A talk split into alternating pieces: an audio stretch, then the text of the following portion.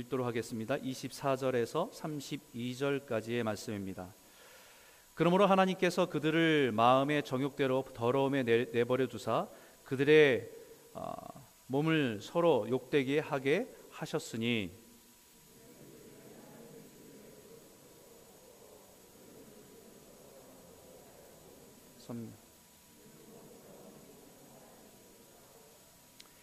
이 때문에 하나님께서 그들을 부끄러운 욕심에 내버려 두셨으니 곧 그들의 여자들도 순리대로 쓸 것을 바꾸어 영리로 쓰며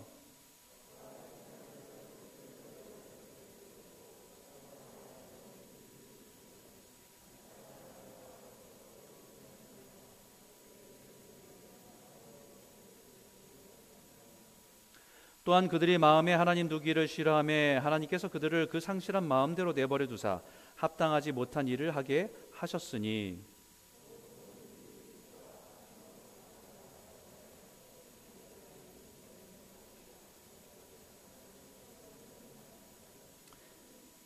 비방하는 자여 하나님께서 미워하는 자여 능욕하는 자여 교만한 자여 자랑하는 자여 악을 도모하는 자여 부모를 거역하는 자여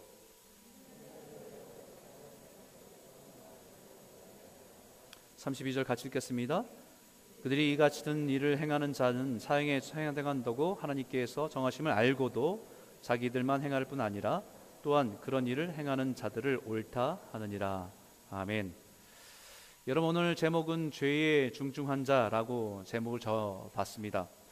우리가 그동안에 코로나로 인해서 한 2년간 아, 그리고 이제 3년 차에 들어가는 시점에서 우리 일상이 참 많은 부분에 영향을 받았어요. 많은 부분이 영향을 받고 또 어려움도 겪고 살아가면서 경계하기도 하고 조심스럽게 살아가면서 우리가 아, 그동안에 생긴 것이 또 있습니다. 뭐냐면 바이러스에 대한 지식이 좀 생겼어요.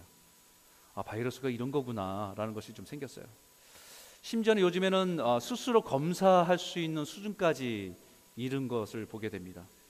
저희도 연초에 연말에 아, 감기 증상이 있어서 저희들도 그 자가 키트를 가져다가 집에서 여러 번 검사를 하게 되었습니다.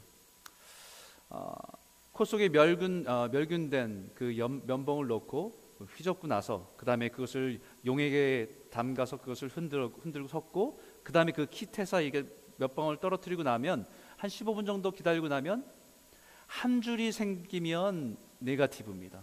음성이에요. 두 줄이 생기면 양성입니다. 우리가 감염됐다는 거죠. 그 양성이 나왔다는 것은 양성이 나왔다는 것은 바이러스를 검출했다는 뜻이 아니고요. 우리가 바이러스에 감염되어서 우리 몸 안에 있는 항원이 우리 몸 안에 이미 있는 바이러스 싸울 수 있는 항체들이 싸우고 있다라고 하는 그것을 발견해내는 것이 양성입니다. 처음엔 나도 이게 바이러스를 발견해내는 줄 알았거든요. 그게 아니고 바이러스가 들어오면 우리 안에 있는 싸울 수 있는 면역 체계가 움직이면서 그것에 반응하는 항원이라는 게 있대요. 그것이 발견되면 아 이게 지금 싸우고 있구나 바이러스 들어와서 싸우고 있구나라는 것을 발견하는 것이 자가 키트라는 것입니다. 여러분 그것기 때문에 자기가 그 검사를 할 때 나는 어, 괜찮은 것 같은데라고 생각해도 거기에 양성으로 발견됐다는 것은 우리가 이미 감염됐다는 것을 증거하는 거예요. 여러분 이것을 생각해 보면서 어, 영적인 것도 그것에 적용해서 생각해 볼 수 있습니다. 하나님께서 인류의 사람들을 다 진단하고 계십니다. 지금 왜 복음이 필요한지에 대해서 말씀하시기 위해서. 사람마다 정도의 차이가 있지만 그 사람들 안에 우리들 안에 죄의 바이러스가 있다는 것을 지금 검출해 내고 계시는 거예요. 보여주고 계신 겁니다. 마치 자가 키트를 통해서 우리를 검사하면서 양성이 됐다는 것을 우리에게 보여주고 있듯이 증명하고 있다는 것입니다. 우리가 볼 때는 죄의 열매 막 악한 죄를 졌고 죄의 열매가 보이는 것을 통해 저 사람 나쁜 사람이다라고 얘기할 수 있고 그것은 죄의 결과이고 죄의 열매는 다양하지만 아주 심플하게 말하면 오늘 본문에 심플하게 말하면 죄의 바이러스는 두 가지입니다. 두 가지 종류로 함축이 돼요. 8절인데 한번 같이 한번 읽어 볼까요? 8절 함께 읽겠습니다. 시작. 하나님의 진노가 불의로 진리를 막는 사람들의 모든 경건하지 않음과 불의에 대하여 하나님으로부터 나타나니 딱 두 가지예요. 죄의 바이러스 근본적인 바이러스가 뭔지. 첫 번째는 불경. 두 번째는 불의입니다. 불경은 ungodliness예요. godliness라고 하는 경건이라고 하는 godliness가 on 없다라고 하는 것입니다. 불의는 unrighteousness입니다. 의롭다고 하는 righteousness가 on 없다라고 하는 거예요. 아니면 그것을 거슬린다라고 하는 것입니다. 경건이라고 하는 단어가 참그 우리가 생각할 때는 성경책을 이렇게 가슴에 끼고 우리 어떤 보여지는 전통적인 모습으로 경건한 모습이다 생각하는 그것이 아니라 원래의 경건은 하나님을 닮은 거예요. godliness. 하나님의 형상이 내 모습에 드러나는 겁니다. 그게 경건입니다. 그런데 그것이 없다라는 거예요. 하나님의 형상을 지음 받았으니까 우리 자녀들이 부모의 형상을 지음 받았으니까 자녀들의 모습에 부모가 있듯이 하나님의 형상으로 지음 받았기 때문에 우리는 우리의 모습에서 하나님의 형상이 드러나야 되는데 그것이 경건인데 그 경건이 보이지 않는다. 그것이 불경입니다.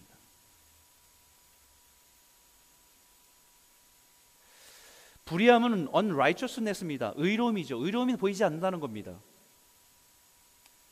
성경의 의로움은 우리가 생각하는 의로움은 아, 착한 일을 잘하고 어떤 겉, 겉으로 보이는 선한 모습, 윤리적인 선한 모습을 우리는 의롭다고 말할 수 있겠지만 성경의 의로움은 우리의 행위보다 우리의 믿음에 옳은 것을 믿는 것의 시작을 말합니다.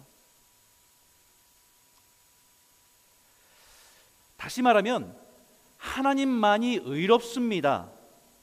하나님만이 의의 기준입니다라고 하는 것을 믿는 것이 우리에게 의로움이라는 거예요. 불의함이라고 하는 것은 다시 말 거꾸로 얘기하면 불의하다라고 하는 것은 하나님만이 의롭다는 것을 치워버리고 자기가 기준이 되는 겁니다. 자기가 세우는 기준을 통해서 저건 의롭다, 의롭지 않다라고 판단하는 거예요. 그게 불의하다는 거예요. 그래서 믿음의 조상을 처음에 아브라함을 말할 때도 성경이 이렇게 말했습니다. 아브라함이 여호와를 믿으니 여호와께서 이를 그의 의로 여기시고 아브라함이 선하게 행했으니 그를 의롭다 말씀하신 것이 아니고 아브라함이 이것을 믿으니 그를 의롭다 여기셨다라는 거예요. 내가 생각할 때는 아닌 것 같은데 하나님이 의롭다 하시는 것이 하나님의 기준입니다. 하나님만이 의롭습니다라고 하는 것을 그것을 믿는 것이 그것이 의로움이라는 겁니다. 그런데 불의는 그 의로움을 버리고 내가 기준이 돼요. 내가 의의 기준이 됩니다. 내가 생각한 선의 기준을 만들어 놓고 그것을 가지고 사람들 잣대를 가지고 판단합니다. 그게 불의입니다.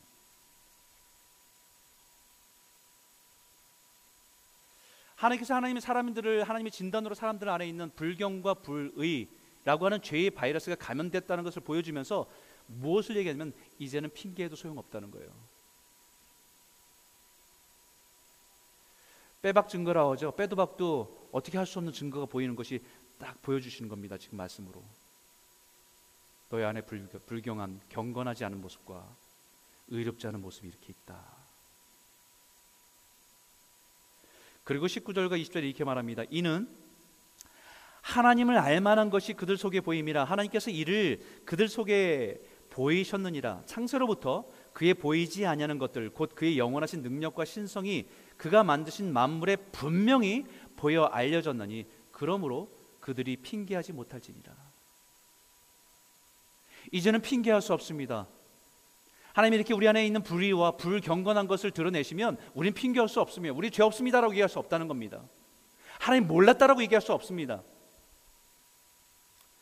진단 키트로 바이러스를, 검, 바이러스를 검사할 때 우리 몸에 바이러스에 반응하는 항원이 나타나는 것처럼 우리 영혼에 죄가 들어오면 하나님의 형상으로 지음받은 우리 안에 하나님 알만한 것들이 반응하기 시작하는 거예요.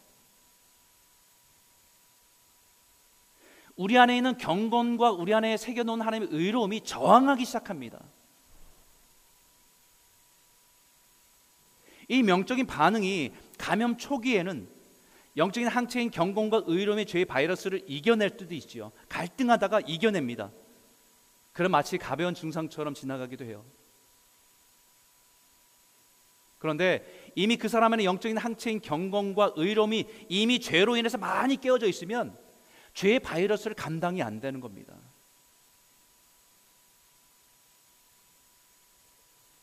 우리가 쉽게 얘기하면 위중증으로 심각한 상태까지 더 나아가서 사망에 이르기까지 되는 그런 모습으로 나아가는 거지요.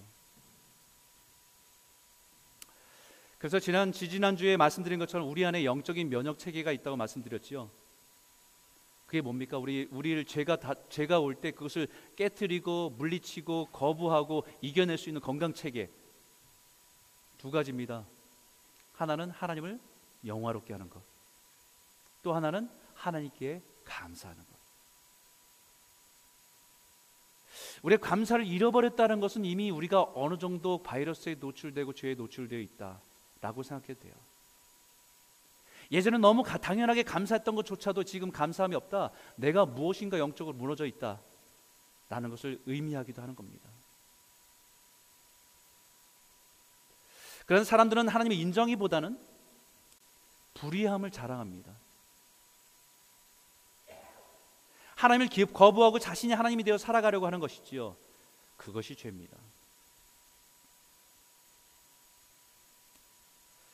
성경 그런 사람들에게 분명히 말씀하십니다. 그러므로 그들이 핑계하지 못할지니라. 자신의 인생을 마치고 하나님 앞에 서는 날에 나는 하나님을 몰랐다고 하나님께서 살아계신지 몰랐다고 아무도 나에게 하나님을 전해준 사람이 없었다고 핑계할 수 없다라는 거예요.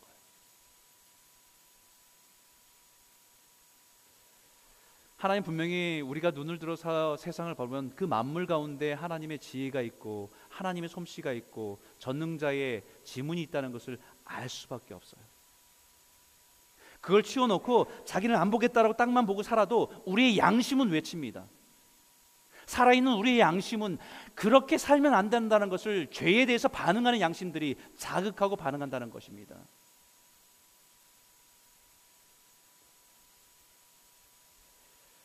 아무도 하나님 앞에서 자신의 죄를 핑계할 수 없다라고 말합니다. 그래서 오늘 말씀은 지난주에 이어서 죄 중증 자들 그러니까 누가 봐도 죄인으로 보이는 사람들에 대한 이야기를 하는 거예요. 적극적으로는 죄를 하나님을 거부하고 죄 가운데 살아간 사람들에 대한 영적인 진단을 오늘 말씀하고 있습니다. 우리가 코로나 바이러스로 감염된 사람들을 네 가지로 분류해요. 무증상, 감염됐지만 증상이 안 나타나는 것처럼 보이는 것처럼. 경증 아주 가볍게 뭐 감기처럼 지나가기도 하고요. 세면 중증 그뭐 힘든 그 입원해야 되는 그런 상황들 더 심각하게는 목숨이 왔다 갔다 위중증까지 네 가지로 나눕니다. 누가 봐도 지금 죽어가고 있어요. 누가 봐도 지금 심각한 상태에 있습니다. 오늘 오늘 이 하나님이 진단하신 모습은 누가 봐도 죄인이에요. 심각한 죄를 범하고 죄 가운데 사망 가운데 이르고 있다는 사람들을 우리에게 말씀하고 있습니다. 그것이 24절 25절의 말씀이에요. 그러면 하나님께서 그들의 마음의 정욕대로 버려두, 버려둠에 내어 버려두사 그들의 몸을 서로 욕되게 하게 하셨으니 이는 그들이 하나님의 진리를 거짓 것으로 바꾸어 피조물을 조물주보다 더 경배하고 섬김이라 주는 곧 영원히 찬송할 이시로다 아멘. 여러분 죄의 첫 번째 심각한 죄는 뭐냐? 뭐가 심각한 거냐면 사람을 죽이고 속이고 이것은 죄의 결과예요. 열매입니다. 진짜 심각한 건 어디서부터 시작되는 거냐면 창조 질서를 바꾸고 파괴하는 것부터 시작된다는 겁니다. 죄의 심각함입니다. 우리 가 뒷부분에 읽었던 불의, 추악, 탐욕, 악의, 시기, 살인, 분쟁, 사기, 악독, 강도, 강간 뭐 이런 것들은 죄의 결과예요. 각자가 하나님을 잃어버리고 죄의 오염된 채 죄의 다스림 가운데 살아가다가 각자가 여러 가지 상황 속에서 나타나는 것이 죄의 결과인 것처럼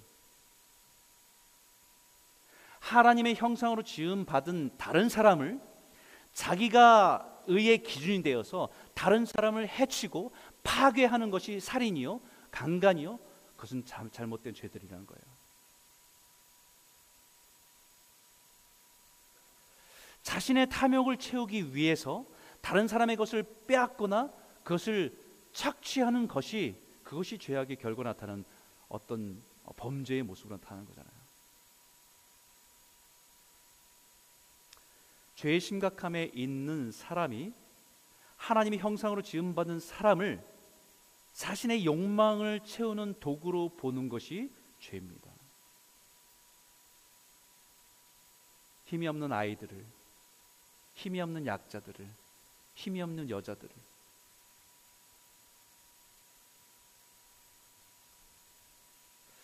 하나님의 창조 질서를 무시하고 자기 마음대로 바꾸고 파괴하는 것이 죄의 심각함의 시작이에요.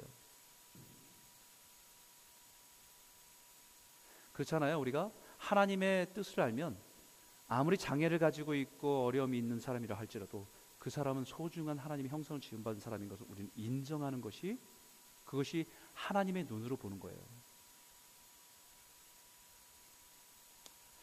여기 이렇게 말합니다. 26절 27절에 이 때문에 하나님께서 그들을 부끄러운 욕심에 내버려 두셨으니 곧 그들의 여자들도 순리대로 쓸 것을 바꾸어 영리로 쓰며 그와 같이 남자들도 순리대로 여자 쓰기를 버리고 서로 향하여 음욕이 부릴 듯하며 남자가 남자와 더불어 부끄러운 일을 행하여 그들의 그릇 때문에 상당한 보응을 그들 자신이 받았느니라. 여기서 중요한 제일 중요한 단어는 순리대를 피스코스라는 단어예요. 자연스럽 in according with nature 하나님이 창조하신 그 순리대로 사용하는 것을 거부하는 겁니다. 원래의 모습대로 하나님 지으신 하나님의 창조주의 원래 모습대로 그것을 지켜주는 것이 가장 아름다운데 그것을 거부하고 그 순서를 바꿔버리고 깨뜨려 버리는 거예요. 죄로 깨어진 사람은 자기 마음이 가는 대로 자기의 본성이 이끄는 대로 자기의 욕심이 이끄는 대로 반응하며 사는 것을 자연스럽다고 얘기합니다. 내 감정대로 움직이는 것, 내 느낌대로 움직이는 것을 그것을 자연스럽다고 얘기해요. 그런데 성경은 자연스럽다는 것은 하나님의 원래 지으신 대로 사용하는 것이 자연스러운 거예요.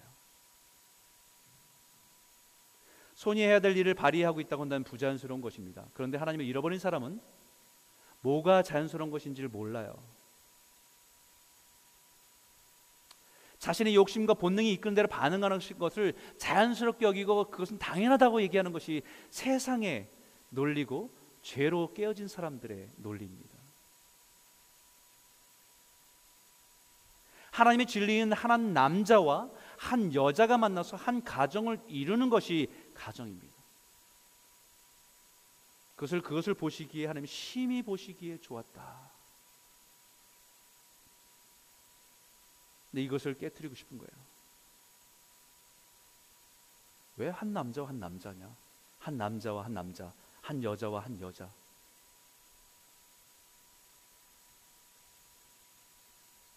자신의 욕심대로 마음대로 사랑하고 싶은 것이 자유이고 행복이라고 생각했는데 그것은 걷잡을 수 없는 타락이고 혼돈 가운데 빠져드는 것이라고 성경이 분명히 말합니다.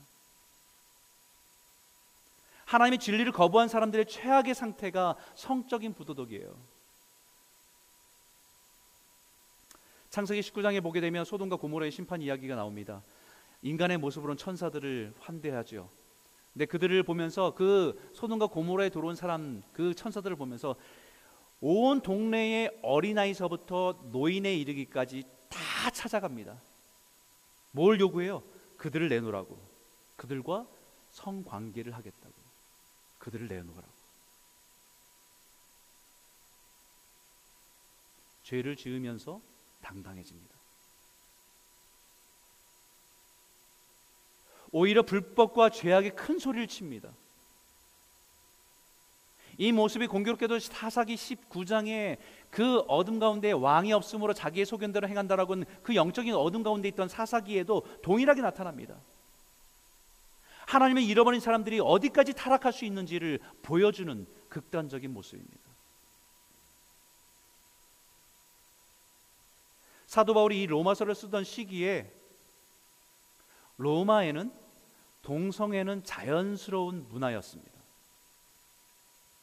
특히 귀족층에 당시에 네로 황제 통치할 때에 그를 보필하던 세네카라고 하는 가정교사와 수사, 수학자가 있었는데 그 당시의 문화 속에 이런 기록을 남겼어요. 술 시중을 드는 노예는 여장을 해야 했고 나이가 든 남자도 소년처럼 행동해야 하는 괴로움이 있었다. 그는 마치 여자처럼 보여야 했다. 수염을 기르지 못했고 머리를 이쁘게 빗어 묶어야 했다. 그는 밤을 새워가면서 주인의 술에 취해 골아 떨어질 때까지 술 시중을 들면서 그의 주인의 성욕을 충족시키기 위해서 성의 놀이개가 되어야만 한다. 역사 기록이에요. 이것이 최, 세계 최고의 로마 사회의 상류 사회의 모습입니다. 그들은 자신들이 가지고 있는 자유를 마음껏 누리는 것이 인간의 자유라고 말했습니다. 그리고 그 자유를 마음껏 누릴 수 있는 것이 상류층의 특권이라고 말했습니다.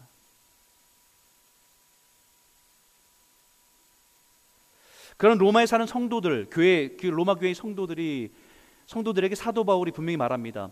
하나님을 아, 잃어버린 사람들이 자신의 욕심에 따라 마음대로 살아가는 것이 그것은 자유가 아니고 오히려 그것은 죄의 노예이고 탐욕의 노예가 되어서 살아가는 비참한 상태에 있다는 것을 지금 분명하게 말하고 있는 거예요.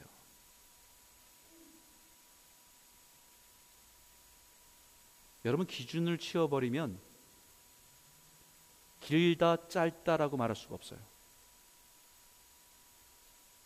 기준을 지어버리면 좌 우를 말할 수 없습니다. 기준을 지어버리면 크다 작다도 말할 수가 없어요.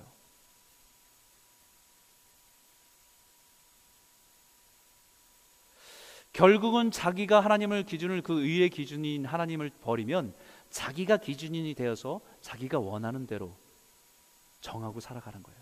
그러니까 혼돈입니다. 사랑하는 성도 여러분, 우리 이 시대를 살아가면서 우리 이 시대를 분별해야 됩니다. 우리는 분명한 기준이, 우리는 분명한 삶의 기준을 가지고 살아가는 사람들입니다. 우리 안에 새겨놓으신 하나님의 형상을 따라서 하나님의 창조하신 그 질서를 따라서 살아가는 존재들입니다. 살아가는 동안에 순간순간 우리에게 죄가 다가와서 우리를 미혹하기도 하고 우리를 넘어뜨리기도 하지만 우리 안에 있는 영적인 항체 그 항체를 통해서 우리가 거부하고 하나님의 형상들을 이뤄가는 그런 백성들로 살아가는 것이죠.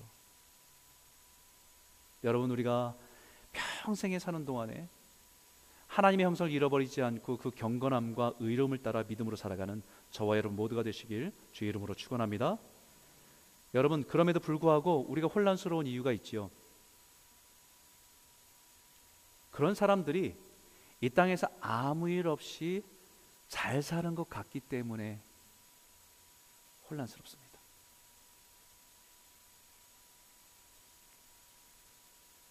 이 편지를 받은 로마 교회 성도들도 그렇게 보였을 거예요. 사도 바울이 보내준 이 편지를 받고서도 그런 고, 그런 고민을 했을 겁니다. 저렇게 심각한 죄를 짓는 사람이 오히려 세상의 모든 부와 권력을 가지, 가지고 살아가 있고 잘 살고 있거든요.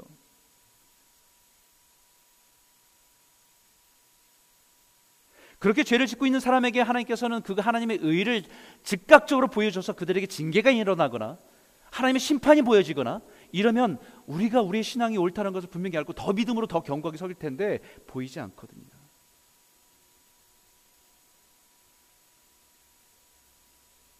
그럴 때 우리 믿음과 신앙이 흔들릴 때가 있어요. 오히려 믿음으로 정직하게 진실하게 살려고 하는 사람에게 더 고난이 오는 것 같고 실패가 있는 것 같고 아픔이 있는 것 같아서 더 혼란스럽습니다. 당시 로마 교회 성도들에게는 그 믿음을 가지고 지키려고 했던 성도들이 오히려 죄악을 범하는 그 사람들은 잘 되는 것 같은데 그 사람들 보는데 앞에서 때로는 잡혀가기도 하고 감옥에 갇히기도 하고 그 모습을 보면 굉장히 혼돈스럽지요. 그런데 여기 하나님이 그들을 향한 하나님의 무서운 심판이 무엇인지를 우리에게 분명히 말씀하고 계세요. 28절인데 같이 한번 읽어볼까요? 함께 읽겠습니다. 시작. 또한 그들이 마음에 하나님 두기를 싫어함에 하나님께서 그들을 그 상실한 마음대로 내버려 두사 합당하지 못한 일을 하게 하셨으니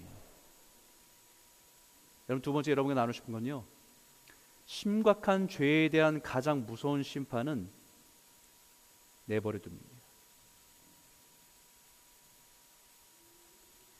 이 말씀을 24절에도 그러므로 하나님께서 그들의 마음의 정욕대로 버려 더러움에 내버려 두사 26절에도 그 이 때문에 하나님께서 그들을 부끄럼 욕심에 내버려 두셨으니 28절에 또한 그들이 마음에 하나님 두기를 싫어하며 하나님께서 그들의 상실한 그 마음대로 내버려 두사 합당한 일을 못하게 하게 하셨습니다. 하나님께서 그들을 내버려 두셨대요. abandon them입니다. 그들을 내버려 뒀다. 이 말이 참 무서운 말입니다, 여러분. 부모가 자녀들이 잘못될 때에 그 자녀들을 권면하기도 하고 타일러 보기도 하고 또 때론 용돈으로 구슬러서 그들을 설득해 보기도 하고 안 되면 윽박을 질러 보기도 하고 그래도 안 되면 매를 들어서 그 아이를 때려서라도 깨닫게 해주려고 하는 그 마음이 부모의 마음입니다. 그러다 마지막에 포기하면 어떻게 돼요? 네 마음대로 해. 죽든지 나가든지 네가 알아서 해. 자유다 이게 아니잖아요. 그 얘기는 뭡니까? 부모가 부모의 책임을 포기하겠다라는 거예요.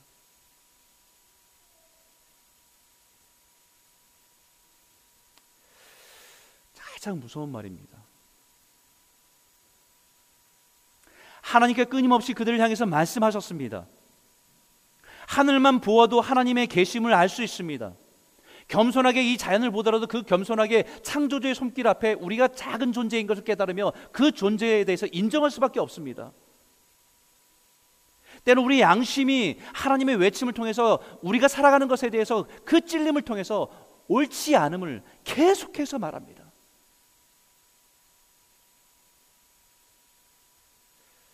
우리 안에 있는 영적인 향체가 그것은 그렇게 살면 안 된다라고 계속해서 저항하고 싸웁니다.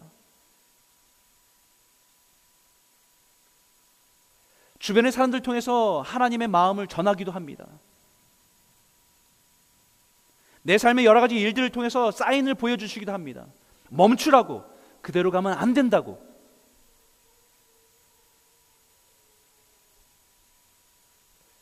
그럼에도 불구하고 하나님을 거부하는 사람들이 빠져드는 곳이 바로 자기의 정욕에 깊이 빠져들게 만듭니다.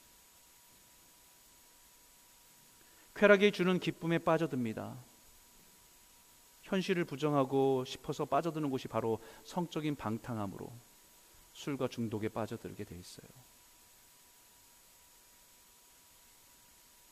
하나님의 무서운 진노는 그들이 그 자신의 정욕대로 더러움에 빠져드는 것을 내버려 두는 것입니다. 자신의 욕심에 덫에 걸려서 허덕이며 살아가도록 내버려 두는 것이에요. 하나님의 잃어버린 어두운 마음으로 헤매며 살아가도록 그냥 내버려 두는 것입니다. 여러분 이런 의미에서 우리가 다 시 보면 여기에 계신 분들은 하나님이 내버려 두시지 않아서서 우리가 하나님께 나오신 분들이 적지 않을 겁니다.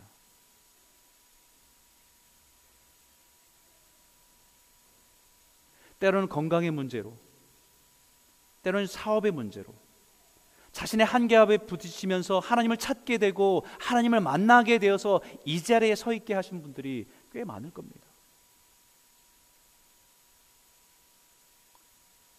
사랑한 자식에게 징계를 해서라도 바로 잡으려는 것이 하나님의 사랑입니다.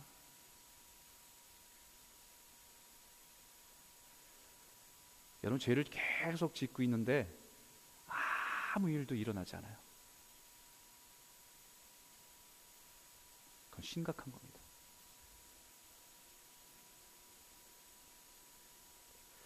하나님을 거부하고 삐뚤어져 사, 나가 살았는데도 아무 이런 일, 아무런 일이 일어나지 않아요. 좋아할 일이 아니에요. 계속해서 심각한 죄를 짓고 있는데 주변에서 아무 일도 없고 누구도 나에게 대해서 영적인 자극을 주지 않습니다.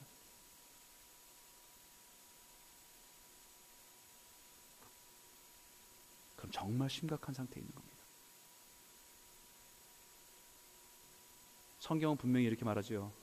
징계는 다 받는 것인데 너희에게 없으면 사생자요. 친아들이 아니니라. 그리고 이렇게 말했어요. 같이 한번 읽어볼까요? 함께 읽겠습니다. 시작. 무릇 징계가 당시에는 즐거워 보이지 않고 슬퍼 보이나 후에 그로 말미암아 연단 받은 자들은 의와 평강의 열매를 맺느니라. 여러분 우리 안에 죄의 바이러스가 발견되면 이미 죄가 들어와서 우리를 감염시키기 시작하면 하나님은 우리의 삶을 잠시 멈추게 하세요. social distance처럼 세상과 잠시 격리합니다. 더 나아가면 안 되니까. 더 이상 죄로 인해서 심각한 상태까지 나아가지 않도록 멈추게 하십니다. 그것이 사업의 실패일 수 있고 그것이 질병일 수 있습니다. 그것이 우리 눈에는 슬퍼 보이지만 고통스러워 보이지만 그것은 우리를 향한 하나님의 사랑이기 때문입니다. 우리를 온전하게 지키시기 위한 하나님의 은혜입니다. 우리 안에 죄의 열매가 아니라 의와 평강의 열매를 맺기 위한 하나님의 조치입니다.